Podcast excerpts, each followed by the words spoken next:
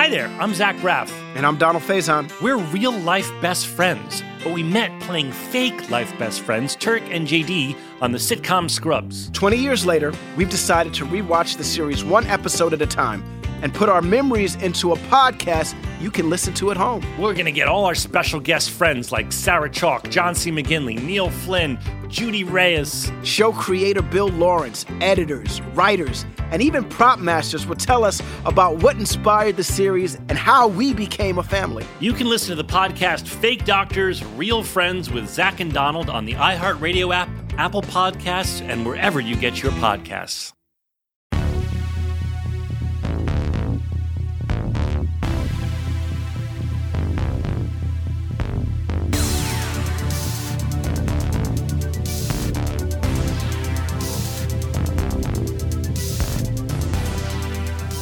Hey everyone, happy Saturday. Here's a bonus episode. This is actually a chat that myself and Finn McKenty, who is a previous guest on the show, he runs a podcast and YouTube channel called The Punk Rock MBA. Not only is he a stellar human being and a good friend of mine, but uh, he runs great stuff. His podcast is uh, all about taking people who are, you know, in this world of you know punk rock, hardcore, DIY stuff, and then you're really digging in with them to whatever it is that they've uh, you know applied those principles to in their professional life. You know whether it is the music world or whether in my specific instance the podcast world because I've worked in the podcast business for quite some time and uh, obviously been doing the show for a while. So, anyways you need to check out his podcast. Uh, it's really, really good. So, this is the discussion that Finn and I had. So, uh, yeah, enjoy it as a bonus episode. All right. Raymond Harkins III, welcome to the show. Thank you very much for appropriately identifying me by my full name. What I wanted to talk about on this show is podcasting because you have been deep into podcasting for way longer than most people and you probably know more about it than almost all of us. So I just kind of wanted to pick your brain a little bit about that. I, I would love to. I am a, a, podcast nerd. I actually looked like not too long ago. I looked to see when I first published my episode of well, technically not hundred words or less because when I first started it, it was called uh, First World Problems, and the first episode I published was September twenty third, two thousand ten. So it's almost been ten years that I've been doing podcasting. That's a long time. I started my first podcast, which I did, I don't know, 50 or 60 episodes of around then. And I felt like that was kind of late to the game. But now I hear people say that they started their podcast two years ago. And it's like, well, that was early when podcasts weren't big. And I'm like, really?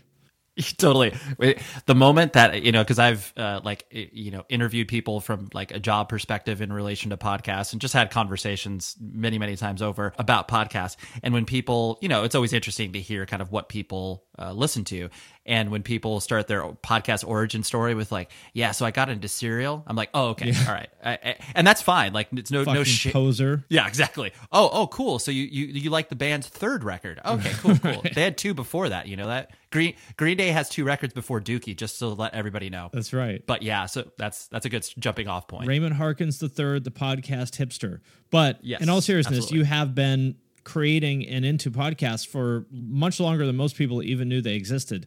Uh, your show, 100 words or less, how many have you done now? It's got to be like close to a thousand or some shit.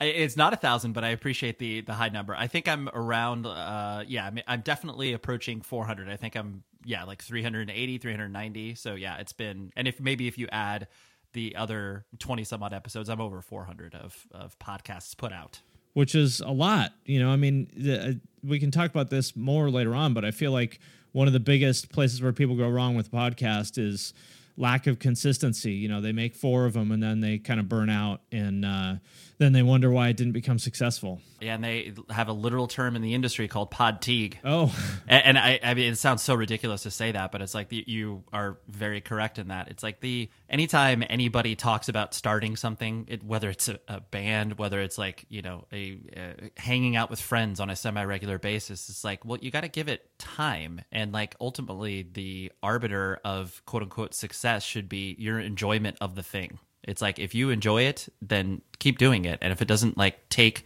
too much of your day or too much of your mental headspace to do it, like that's, you know, that's what you should be focused on as opposed to like, I got to hit these metrics in order to do this thing. And it's just like, well, I, I mean, sure, I guess. Like, but if it's not, you know, if you're like being a, a, a present partner in your relationship and you're doing all these other things, and it's like, that's fine. That's, you know, still continue that because that's all I've done. It's like, I've still been able to hold a job. Like some people come at me and are like, "Oh, so is this podcast your full time job?" I'm like, "No, like I never want it to be because it's still that enjoyable thing that I'm able to do." and meet people you know across the world to have these conversations that aren't able to take place in any other medium so it's like yeah that's to me that's success it's like yeah i get to hang out with friends and people who i admire their art and then dive into why they still care about what they do and as soon as something like that becomes your job then it becomes your job which creates a whole other set of expectations and whole other kind of pressure and stuff like that that doesn't exist when it's a hobby where it's like oh that's if it gets you know if if, if the show grows cool. If it doesn't eh, that's okay too. Totally. Yeah. And it's it, because you know when you put something out in the world and when it becomes something that people appreciate whether or not it's like the biggest thing or the smallest thing when people appreciate it that creates some cultural currency that you are able to then um, you know keep it going and keep it relevant to whoever it is that's listening. And I think to me, that is a sign of success where it's just like, oh, when people have heard of your thing, whether or not it is something that they are extremely passionate about or not, that's a different story. You can't, you know, you can't control that. But when people are like, oh, dude, I've heard of your show. Like, that's really cool. Like, I, I really appreciate what you're doing. And that's, I'm like, okay, great, success. Like, that not, nothing else that I, I, uh, the more resources that are put at a thing, it's going to, you know, get maybe more people to listen to it per se, but maybe those people aren't going to be as engaged because you're talking about trying to make something that is inherently not meant to be mainstream, mainstream, you know?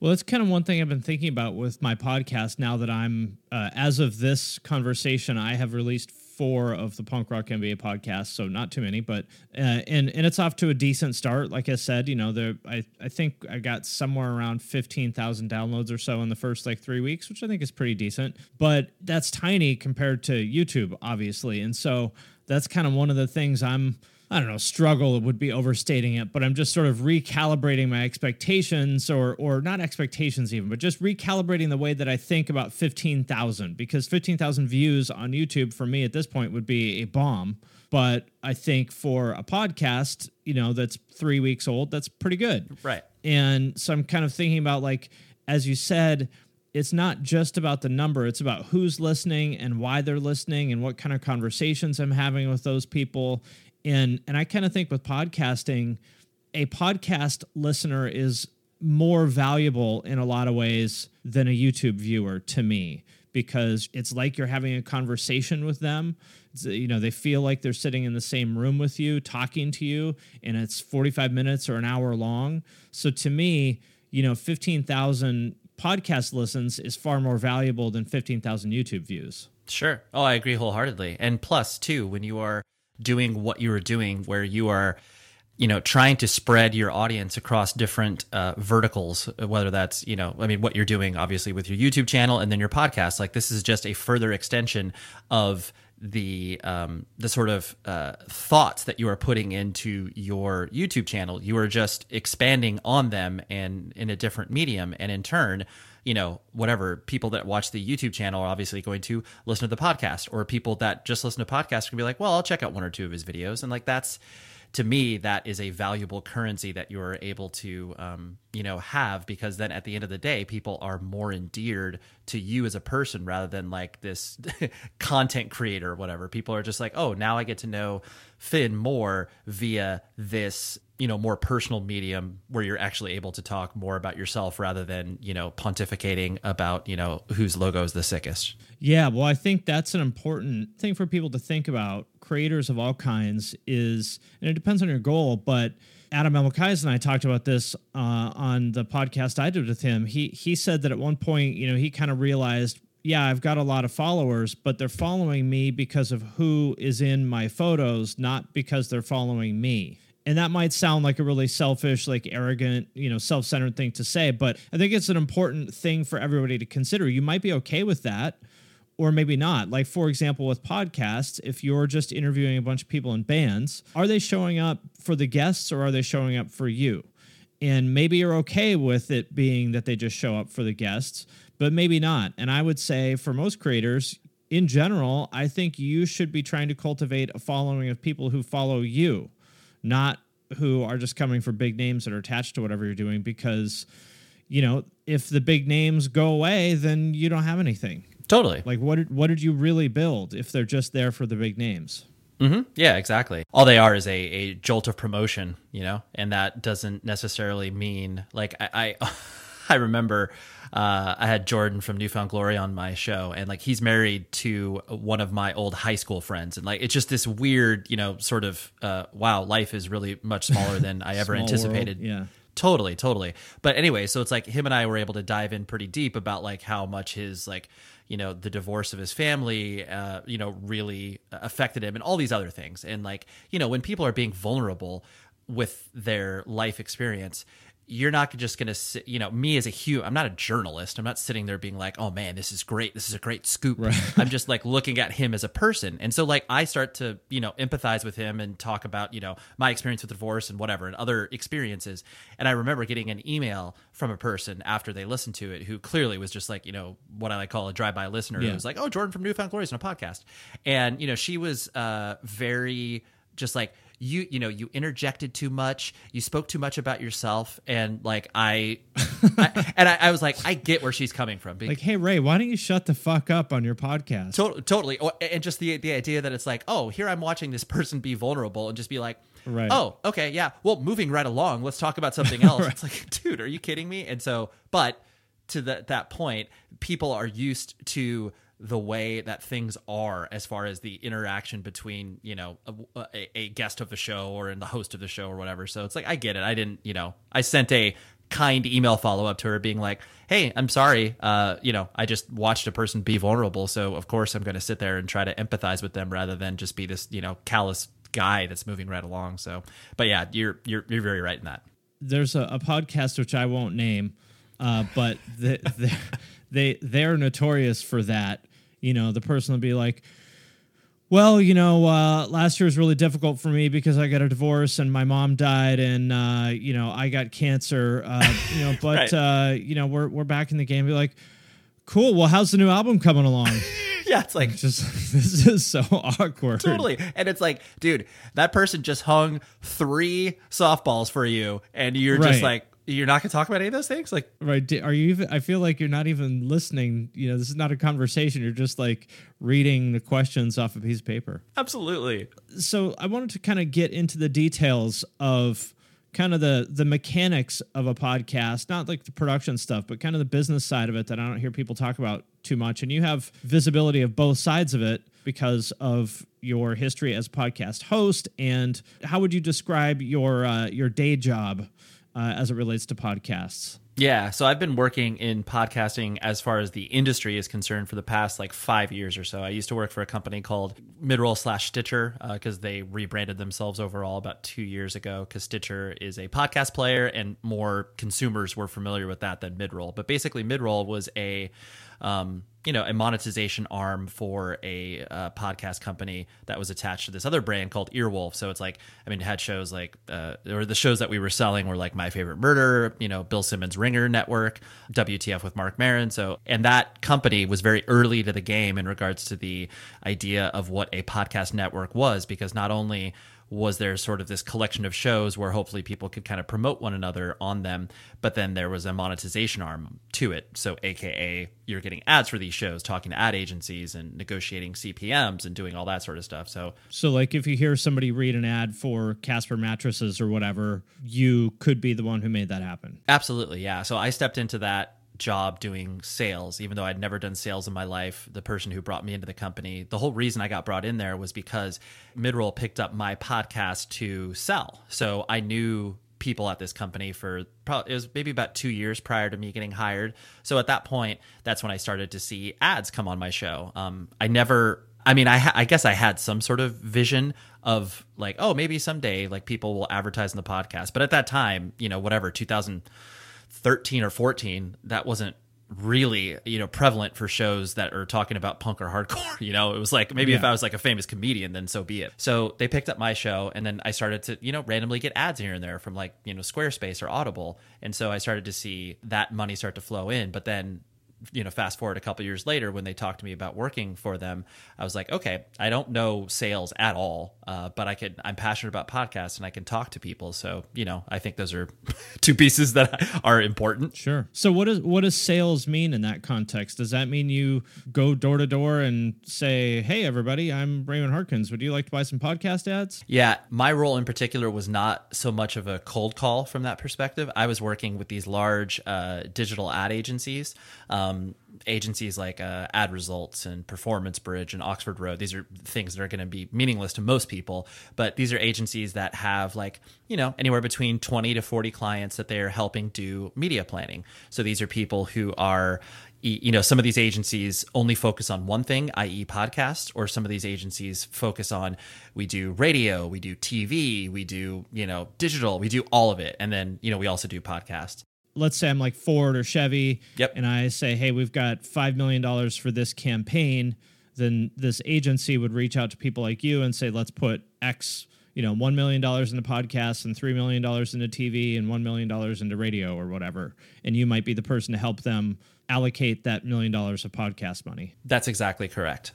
they would put together their media mix plan where they know that they they are tasked to spend that much money in this particular, you know, whatever Q2, Q3 of this year, and so they start to work with, you know, different partners and be able to put together budgets and of course, they're looking at the podcast landscape holistically. So they just look at shows and they're like, "Oh, okay, like we'd like to advertise on these shows because, you know, we just think it's a good fit or whatever." So they end up talking to like, you know, two or three different uh, podcast networks or publishers, as it were, rather than just going to one. You know, so it's like they're talking to, yeah, two or three agency or not agencies, two or three networks, and then they start to you know drill down on like what the costs would be and all that sort of stuff. So that was my job, basically looking at some of these uh, you know big companies like you know ZipRecruiter, Casper's one, you know Blue Right. Apron when they were spending a lot, and then being able to introduce them to new shows, being able to you know try to figure out uh, how they can allocate this money that you know oh this show isn't performing very well, so let's you know allocate the money elsewhere or whatever, or we have to cancel this show and all that sort of stuff. So it was a lot of moving parts. It's interesting how many layers there are between, you know, probably most people don't think about this, between the advertiser and the show. For example, let's say there's a, a Casper mattress ad on my show. There could be three or four different people between me and Casper, and you know, me and Ca- and Casper and I never talk. No, for sure. The only interaction that you would have from that uh, perspective would be if uh, Casper has uh, you know deemed your show to be of a certain level where you would you frankly you would get a free mattress to speak to your personal experience on it. So you would you know uh, say your podcast was working with you know midroll, I would then uh, you know I would be like, hey Casper, you need to advertise on Punk Rock MBA because of these demographics. You know he- he's whatever he's a fan of Casper, whatever story I'm telling. So if it's a Tim Ferriss or something like that, where he's very he has a big audience and he's into these sort of you know lifestyle hacks, you might say, hey, uh, this might be someone to send a mattress to. Exactly, because then they're going to uh, speak to their personal experience, and frankly, that's obviously you know a, s- it's not even a secret sauce, but that's part of you know. I mean, frankly, that's how radio has been built too. You know, people being like, "Hey, this product is rad. You should try it."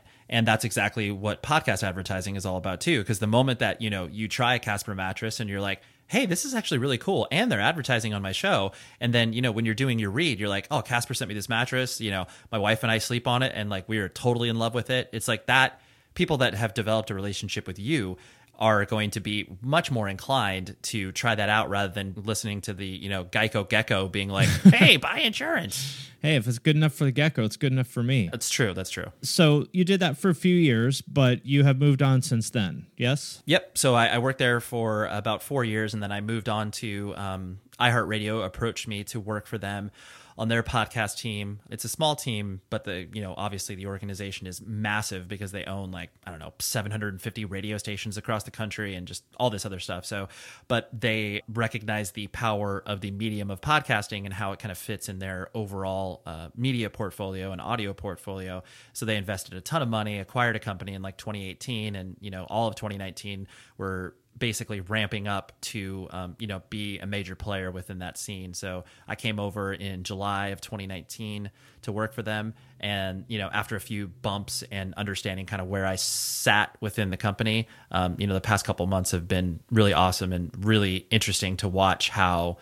Uh, you know, frankly, a large corporation is able to mobilize and get people um, involved in not only spreading the gospel of the podcasting medium at large, but then being able to like take these shows that, you know, were doing ostensibly well on their own, but being able to supercharge them and talk to, you know, hey, Capital One, are you interested in spending, you know, five gajillion dollars? And they're like, absolutely, because we love you, iHeartRadio. And it's like, oh my gosh, like, Whereas, you know, the previous company I was working for, like, you know, we, we'd work with certain large brands, it was always really exciting. But, you know, those would be like maybe two or three a year, where it's like here at iHeart, I am seeing that happen on an almost weekly basis of like these really because they have relationships with all these brands that go back years and years and years. So it's just kind of plugging them into a new media channel. In a world where everyone is confined to their homes, society begins its largest bin watch to date.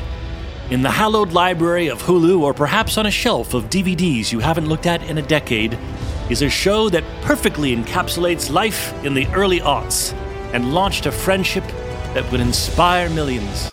Hi, I'm Zach Braff. And I'm Donald Faison. In 2001, we starred in Scrubs, a sitcom that revealed a glimpse of what it was like to survive a medical internship. As Turk and JD, we explored guy love. Nearly 20 years later, a lot has changed. We're not supermen, but we're still best friends. Eh. Given the mandatory lockdown, there's no better time to relive the series that brought us together in the first place and we're doing it with a podcast. That's right, people. We're going to bring friends and crew members and fellow cast members and writers and and guess what? We're going to even invite some of you to call into the podcast and ask all the questions you want of the entire Sacred Heart staff.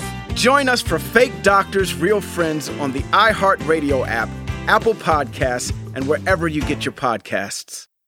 That's exactly correct. And just being like, hey, you've been advertising on radio or digital for all of these years. Like, here, this is another awesome solution for you. Um, you know, if you are interested in testing this out, let's, you know, let's figure out what that would look like, et cetera, et cetera. So, yeah, it's, it's just at a scale now that I have uh, never witnessed in the past, and you know it's only going to get crazier over the next couple of years, just because you know podcasting as a advertising medium is still in its absolute infancy and is still trying to figure out so many different aspects of reporting and um, you know brand safety and all of these things that right. that other mediums already have proved out, but uh, podcasting is still. You know the brand safety one is interesting to me because that overlaps a lot with YouTube. And so, well, why don't you explain to people what brand safety is? Yeah, absolutely. So there's a lot of, you know, when you're talking about these, you know, huge brands that you're going that you see advertised everywhere, you know, clearly they're, you know, whatever. You see a Coca-Cola billboard, they don't have a call to action on it. They don't, you know, they're not like,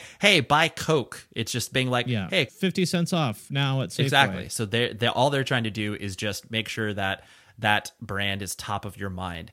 And so, um, in turn, these huge brands, like when they're running advertising, they want to be able to, because they need to be ubiquitous, they need to run across a ton of different channels. But at the same time, like Coca Cola cannot be advertised on something that is deemed even remotely offensive in any capacity, even if it's a person that, you know, they're doing a Coca Cola read on their podcast uh, but then you know they're explicit and they're swearing all around the ad, but not actually in the ad. That's something that they don't feel comfortable with, so they're not going to align themselves with that. I'm interested in this because on the one hand, I totally get that because you know the CMO's you know wife's friend could get an email. It's like my son was watching YouTube and he saw one of your ads on a video about blah blah blah. You know, I understand that, but at the same time, I feel like the reason why podcasts and YouTube are as popular as they are and as engaging as they are is because they don't play by the same rules as traditional media. And so I feel like if you apply old media brand safety guidelines to podcasts and YouTube, you're kind of missing the point.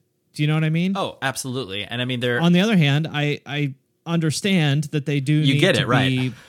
Be careful yeah. So I, I'm I'm curious how they think about that, and I, I don't know how much you can speak on their behalf, but curious how how those big brands think about the brand safety kind of question while also taking advantage of these platforms. Totally. No, I, I, I completely agree. And I think I, I remember a campaign. This was like probably about two or three years ago. There's a uh, podcast called uh, Beautiful Stories with Anonymous or from Anonymous People with this comedian named Chris Gethard. Um, it was part of the Midroll Network. A really, really compelling show where he he basically just took a random call. Uh, it was screened, but took a random call from somebody, and then basically he had no idea who they were, and just kind of talked to them about their lives. And like, so many unbelievable stories came from that because everybody has a story. So, anyways, uh, I think it was. I don't know. It was some credit card company. I can't remember who, but uh, they were really pushing the idea of just like, okay, we're going to be doing this 30 second spot. Um, usually, when people are providing, you know, ad copy and they're working in podcasts, they want to give the host creative freedom to kind of do what they want. Um, you know, hitting certain points, but at the same time, they're speaking to it in their voice. But this credit card company was like, no, word for word, it needs to be this. And like, our, you know, so many people were just like, don't, you're, you're missing the point. Like, this doesn't make any sense whatsoever. Like, why are you having this host read essentially a script and not having any personality right. for it? Um, the campaign was completely unsuccessful because it was, you know, the host was just handcuffed and was like, all right, well, here's this thing. You get points back and blah. And it's like, it just sounded horrible. And so, yeah. And, I mean, authenticity, I guess, is at, at, the core of what makes these work. And when you force people to read a script, that's not authentic and you just wasted your money. Yeah, no, exactly. And it's like they, and granted, that was a few years ago. So brands weren't as um, cognizant of what this medium actually meant. They just heard, you know, to your point, they heard someone was like, "Hey, we got to get on some podcasts. Like, get on some podcasts, everybody." Right. And so they didn't know what they were doing. You know what? I, what I wonder with this stuff is, who do you actually think is going to be offended? You know, if you're I don't know, call it Pampers or whatever. Yep. You know, you think family. Okay, well, how old is somebody that has, say, a, a child in diapers? Probably late 20s, early 30s, right? For sure. And so a person that has clearly heard a swear word before. Like, do you think that person is going to be super offended? Think about what they grew up on. Do you think that person is going to be super offended by somebody saying fuck on a podcast? Yeah, not at all. Not at all. You know what I mean? It's totally. like we're not talking about like senior citizens here that are consuming this stuff. But anyway, so that's just something I've been thinking about a lot lately. But so talk about kind of what is the process of for a new show? Because I get this question a lot. You know, people want to monetize their content now on on YouTube. That's easy because they do the ad sales part for you essentially because of AdSense. But for say a newer podcast, like let's say I came to you and I said, "Hey Ray, I want to start monetizing my podcast as quickly as possible. What are your thoughts on that? Like let's talk that through cuz actually I do. I let's have this conversation for real cuz I am interested in this." Sure. The first piece of advice that I offer people is, um, yeah, doing exactly what you're doing currently. You know, just basically kind of building your audience and whatever that may mean. Where you know, I always like to encourage people to kind of find their plateau, and I mean that from like you're talking about, you know, with, or like we were talking about earlier with guests, where it's like, okay,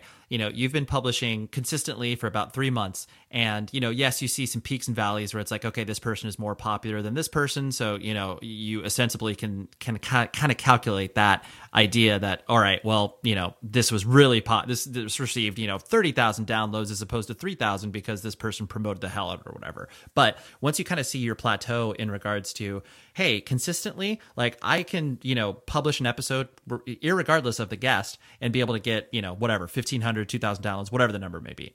Um, so you find your plateau, and then at that point, you, that's when you kind of have sort of your base of audience, as it were. Then it, I encourage people to also find out more about that particular audience, and you can do that by a super super simple like ten question audience survey. Because at the end of the day, the most important thing to advertisers is a demographic. You know, they can be compelled by your content and who you're theoretically speaking to, but when you are actually able to, you know, provide some uh, audience survey demographics, these are people who are taking the extra step and answering 10 questions for you, Finn McKenty, on your particular podcast.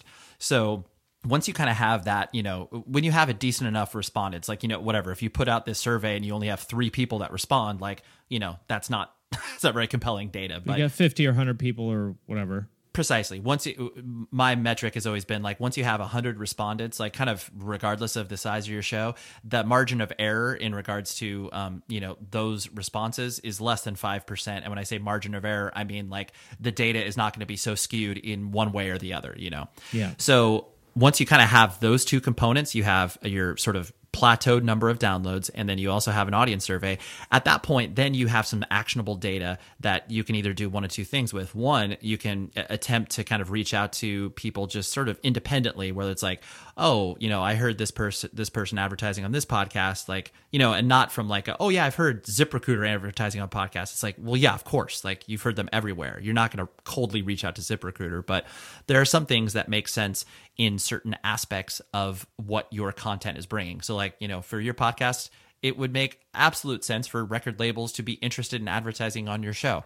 Um, of course, they have no budget and they're not interested in spending money. but you know, if you're coming with a compelling enough reason where it's like, oh yeah, actually, I have this band member coming on, your record's coming out in three months, or like I've proven that I can break a band and yeah, you know, yeah, something like that. Totally. You're able you're able to kind of prove that. Then you're able to be like, you know, and even if it's something as simple as like, dude, you know, give me like $200 for a month's worth of advertising and I'll do, you know, four 60 second ads, I'll send them to you, whatever the case may be. You just then are cuz first of all, a lot of people are like excited to monetize. So they're like, "Oh man, I can't wait to get ads." And the moment they start doing ad reads, they're like, either one, this sucks and I hate it, or 2 they're uh-huh. terrible at it. And you need to be terrible at it first before you're like getting some huge, you know, sponsor on board and they're like, "Oh, we're going to spend $10,000 on your show."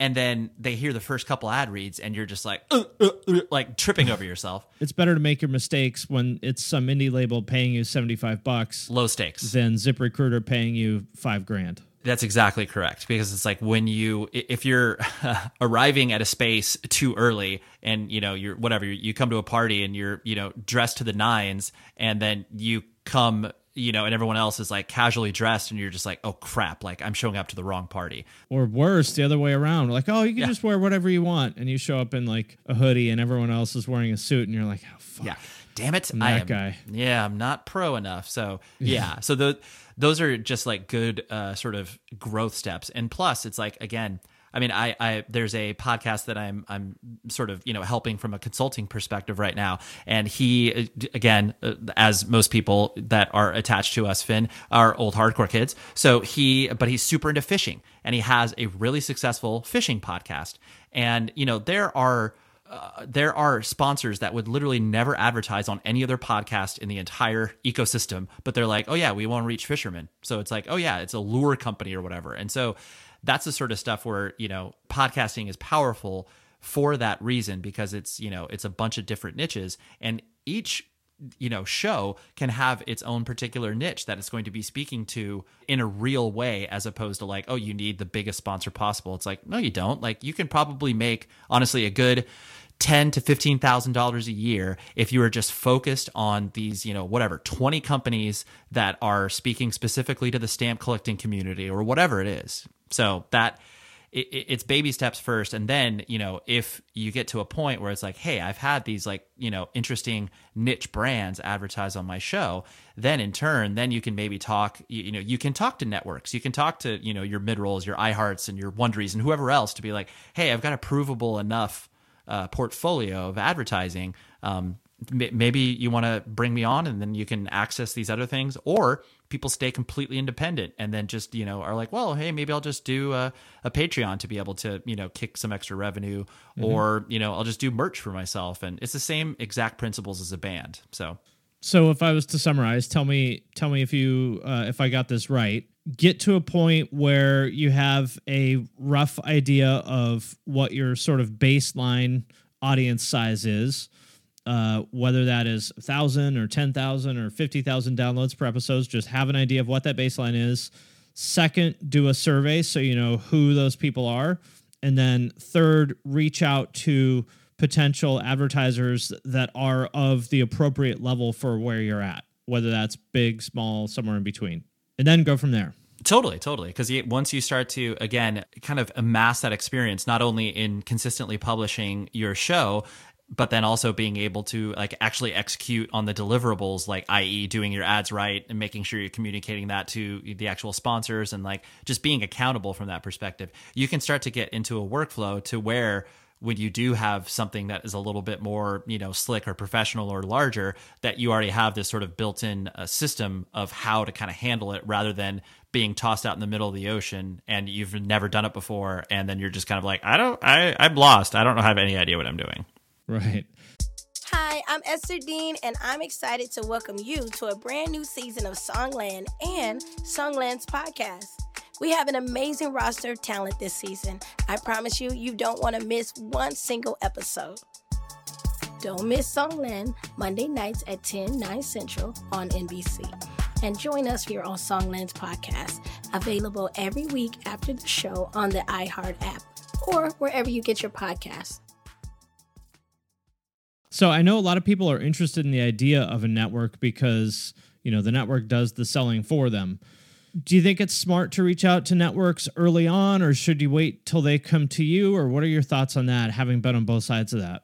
to me, when you have your stuff in order, i.e., going through all of those steps, you're going to look infinitely more polished than um, you know if you were just coming to you know say you just had the numbers. And like of course the and when i say the numbers from a download perspective those are clearly important. But like i know from a uh, mid-roll perspective like whatever this is 2017 2018 the bare minimum of what we were looking for to pick up from just some random show that had no real relationship to anybody at the company uh, was like you know at least 50000 downloads per episode over a two month period. That's a pretty big number. Yeah, absolutely. And so, and that's kind of devoid of context, like devoid of content that's just number wise. And so it's one of those things where so many shows just like did not even come remotely close to that. But they were like, well, this is kind of compelling content. But then there were certain shows that kind of threaded a needle where it was like, okay, here's this like i'm going to use a super random example but there's this show called happy hour with jamie ivey who uh, she is a uh,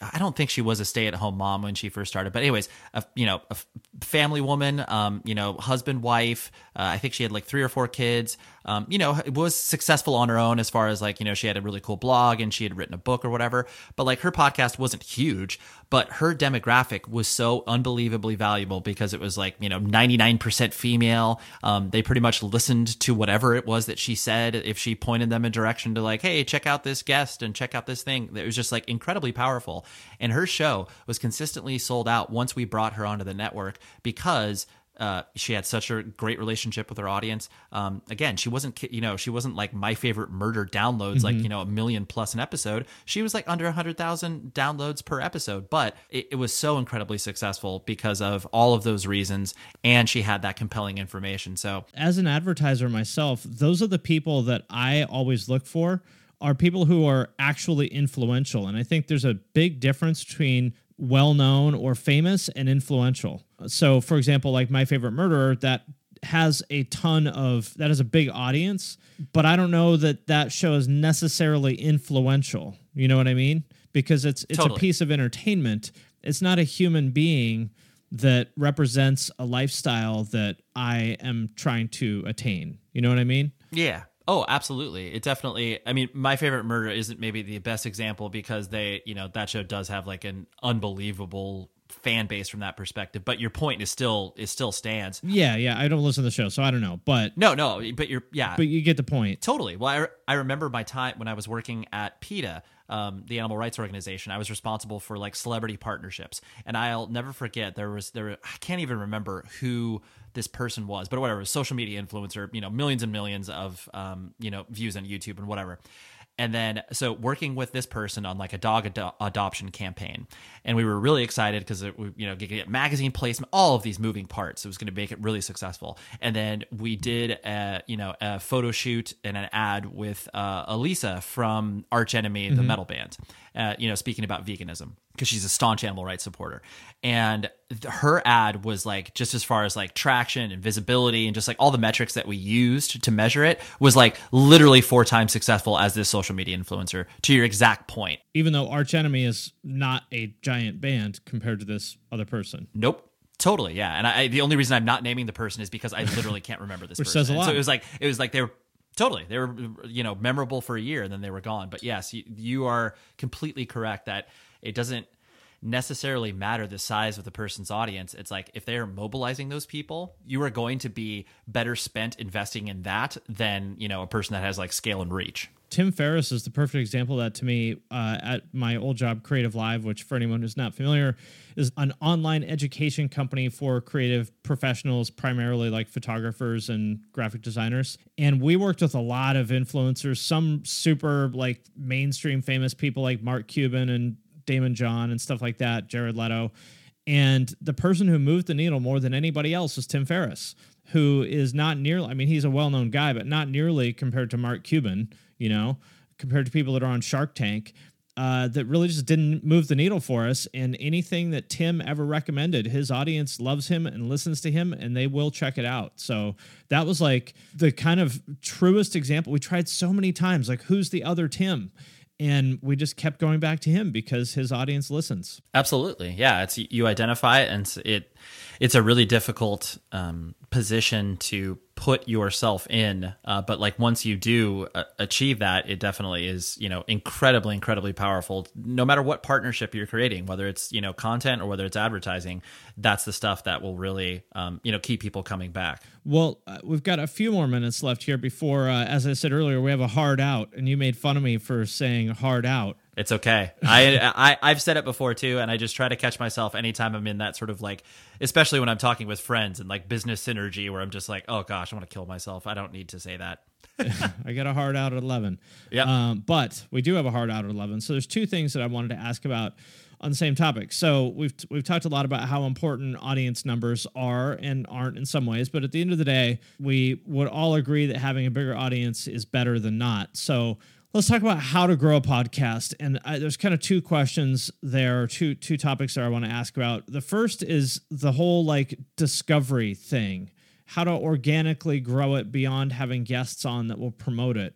It seems like Apple seems to still not really give a shit about podcasts. Spotify is doing a lot of stuff, but discovery is, seems like it's still really hard for podcasts. What are your thoughts on that?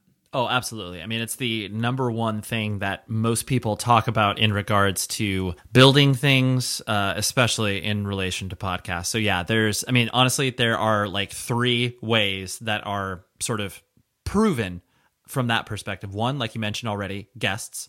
Um, two is editorial placement, i.e., placement on you know Apple Podcasts, on Spotify, on Stitcher. Like if you get featured on one of these Exactly. I don't know what you call them, distributors or whatever. Yeah, totally, totally. So it's like, yeah, you get a cool graphic, you get mentioned in new and noteworthy, and it, and it's not like those things even really kind of move the needle in a big way, but you know, it's still something to talk about, kind of track where it's like, oh, if you do place in a chart in some capacity, that it's like, oh, there might be some, you know, negligible bump in your listenership or whatever. Yeah, we got featured fairly high on the uh, when I worked on Chase Jarvis's podcast at Creative Live. I don't know if I, I want to say it might have been even on the I don't remember what it was, but like the main podcast feature thing at the time, you got some big like 16 by 9 graphic in that they featured everywhere, and it got us. I want to say maybe like 10,000 10, downloads or something like that over yep. the course of a couple weeks, which is cool. But you know, to your point, it, it didn't. It's not like wow, now all of a sudden the floodgates are open changed. and we're yep. famous. You know, totally. It was just like a nice little bump. Yep, exactly. It's, and that, it, it really they're in the same way that marketing bands uh, is all of this is just you know is kind of throw it against the wall and see kind of what works from that perspective um, and so and then the, the, third way is just you know paid media or trade media. So you know if you have a community of podcasters that have a you know certain size audience if you basically just mention their podcast on your podcast um, you know that's that's kind of the way that people can sort of you know organically grow or you just simply pay for ads you know and a lot of people do mm-hmm. do that on a pretty regular basis do you think that's money well spent paying for the ads i i haven't seen i mean i haven't seen it from a sort of like metrics per like a, you know a uh, wrap up report where it's like oh this is what we saw with these paid media campaigns i know for i was like in 2018 i want to say we did a real big push for stitcher as a listening platform we advertised on other podcasts and you know sort of like-minded uh, shows that we would think that people who are podcast nerds would be like, oh, I'm going to ditch my player and listen to podcasts via Stitcher. Um, so there was, from a branding perspective, it was good um, because there was like, you know, more familiarity and, you know, brand lift and all these other, uh, is a nerdy marketing term, but KPIs, you know, um, yeah. that got delivered to us via a wrap up report. But you know, to say that there was some like you know uh, Stitcher as a listening platform went from like you know six percent to like seven point five percent, like we did not see any sort of meaningful bump. No hockey stick. Exactly, no hockey stick. I think that there is value. It just depends on how much you are actually putting towards it. You know, if you're just putting a couple hundred bucks into it, like that, that's totally reasonable and totally fine. Especially if it's like, oh, the, I, this makes absolute sense advertising on this podcast. But uh, I guess my my point there or question there is that as much as I wish you could just buy your way into an audience, I just I don't think you can. Yeah, it's it's really hard. I mean, I know that uh, it's. I mean, working at iHeart, it, it's wild because you know we have the access to 750 plus radio stations, and so many of our podcasts are advertised on these specific radio shows. You know, just in your average radio block. So it's serving two masters there. One, it's introducing people who are radio listeners to the medium of podcasting, and then two, uh, to a specific show that might interest them. So it's really, really cool to see that in r- real form. And certain shows like absolutely get a pretty huge bump because you know uh, uh, of whatever promotion is going on at the time. Um, but to be able to like track all those moving parts is really, really difficult because you know you're like, oh wow there's advertising on these radio stations for you know Sunday through Thursday or whatever, and like eh, how does this correlate to downloads and like you right, know right. I don't work on that team, but still it's uh it's interesting to kind of watch that megaphone be used in a really really interesting way to kind of prop both the industry at large and introduce more people to podcasts and then the specific show. Interesting. I was not aware that people were advertising. You know, you would think that radio would be hesitant to advertise podcasts because it would cannibalize radio, but in the case of iHeart, they own both. The cannibalization isn't isn't as much of an issue. Totally. They're serving the same master from that perspective. And all it is is being able to introduce more people to something that they might be interested in even further where it's like you know whatever there's a hugely popular radio show in new york called the breakfast club and we launched a podcast with uh, questlove from the roots.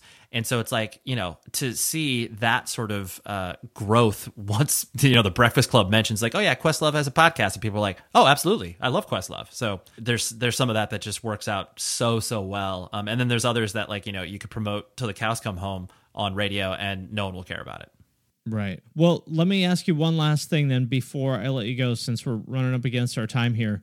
Booking guests, because like we said, we know that this is a proven way to to grow a show. You get some cool, popular people on who will promote it. That will definitely grow your show. But how do you get those people on? Because you know you're a new show. You know, I, I just started a podcast. My dream guest is Oli Sykes.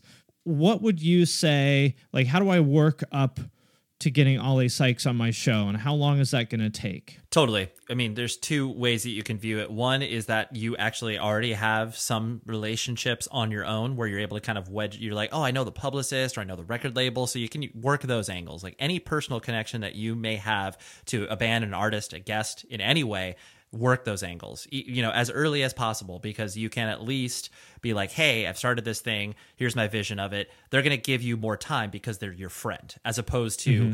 here's a seven paragraph thesis on my podcast to a random publicist and they're just going to be like what the hell is this person talking about Well, let's say that, like most people listening to this, you don't really have any relationships like that. Yep. You're just a, a kid that started a podcast and you go, man, one of these days I would love to have Oli on my show. How would you get there? Yeah, I would get there by, um, you know, again, kind of developing your chops, being able to have the consistent release schedule and show that you are a sort of proven quantity to some people because you- you're going to have to get through gatekeepers. You're going to have to get through the publicist or the record label. And when you're able to showcase the fact that, like, yes, I'm proven by the fact that this podcast has been going for a moment, and that can be anywhere between two to four months. Because say you're able to land a huge guest and you're able to use that as kind of a pitch point to Oli's publicist or whatever, where you're like, oh, I've had these two guests on that are friends with Oli. So in turn, that would be able to, you know, open up the doors there, even if they're a smaller band or whatever. So being able to prove yourself to these gatekeepers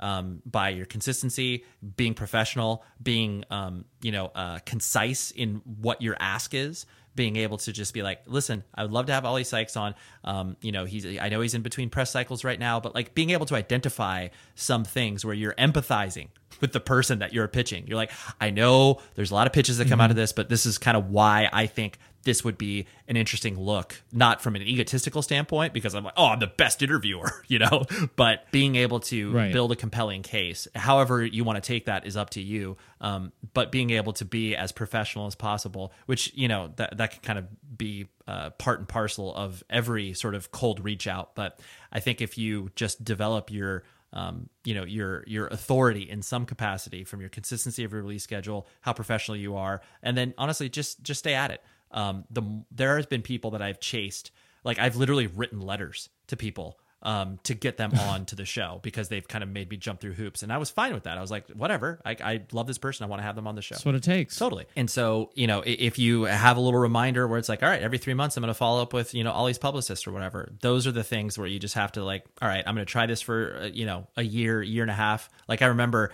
I personally chased uh, John K. Samson from The Weakerthans and Propagandhi. Here's a dude who hates interviews, notorious for like his one record cycle. He did interviews via postcard. Like that's how, and he wasn't doing it to be cute. He was just like, I just don't like interviews. It's just that guy. Yeah. Yeah. I'm like, I get it, dude. He's done millions of interviews. So I was able to get introduced to him via uh, one of the members of Propagandhi. And just a cold email, I went out to him, but I was like, very short and concise, just being like, I love all of the stuff that you've done musically. I am a big fan. I think that you would enjoy this medium. Here is my, you know, here are your peers that have appeared on this show. I would love to, you know, hear from you. I tried to go through Epitaph, just a joke, like, we're not going to be helpful. Not because the people are terrible at their job, they just didn't have any attention span for it. Right. So that's why I went to that d- uh, direct. And also, like, you know, thinking from their perspective, like, why should they go out of their way to help you? Yeah, this is a person who I'd met like in passing before, so I was like, I had no hope that that was going to happen. But anyways, it just in in the consistency, it took me a year and a half to finally book him because he was like, oh yeah, actually, like you know, I'm moving, like whatever. He was corresponding over email ever, just very sporadically. And uh, but then finally, I made it happen, and I was like, this was great. And it was so weird because then when I first started to interview him, he was nervous. He was so nervous, and I was like, dude, you're nervous. I'm nervous. Like this is crazy. but ultimately the sort of uh, diligence and persistence that I had on that was able to, you know, kind of push that over the line and get something that I really wanted. But I think that's the length that people go should go to when they're trying to chase whatever it is that they are chasing from a guest perspective. Cool. Well, super helpful stuff. I feel like anybody who has a podcast should go back and listen to this from the beginning. Take notes because we just told you all the questions that come up. Like we probably answered 80% of them. And then you know what you need to do. Now you just need to do the work. That's the hard part. But I think this podcast pretty much lays it all out for you. Is there anything else that you would add before we wrap it up? I think ultimately, just because I have seen so many people descend on this medium in a very, uh, you know, uh, culture vulture way of being like, oh, this is Opportunistic. Yeah. Exactly, totally. Really, really, really do it because you like it. Like this is like I literally did not make a penny off of my podcast for the first I don't know, I would say like at least 4 years. Like again, I was just doing it because this was a fun exercise for me to be able to creatively express myself. Um, and then once I was able to make some money off of it, I was able to you know be more professional in my presentation and whatever else whatever else the case may be but that wasn't the ultimate goal so you really need to care about the thing that you're doing and give yourself enough time to be able to experiment with it. Doing it a month and then bailing out, like we were talking about at the top of the show, it's just not worth it. You're just wasting your time. You're wasting the people who you're asking to spend their time with on, and that's just yeah, it's a it, it's a waste. So do those two things first, and then like Finn said, follow those other things that we were talking about, and then you'll probably end up in a really really cool place in you know whatever six to eighteen months. Cool. Well, there you go. Thank you so much for joining me on the show, and uh, hopefully we'll make it down to uh, Southern California soon and uh, get a chance to hang out again. Absolutely, have some coffee and give each other high fives. We'll see you then. Thanks, dude. Hi there, I'm Zach Braff. And I'm Donald Faison. We're real life best friends, but we met playing fake life best friends, Turk and JD, on the sitcom Scrubs. 20 years later, we've decided to rewatch the series one episode at a time and put our memories into a podcast you can listen to at home. We're gonna get all our special guest friends like Sarah Chalke, John C. McGinley, Neil Flynn, Judy Reyes. Show creator Bill Lawrence, editors, writers, and even prop masters will tell us about what inspired the series and how we became a family. You can listen to the podcast Fake Doctors, Real Friends with Zach and Donald on the iHeartRadio app, Apple Podcasts, and wherever you get your podcasts.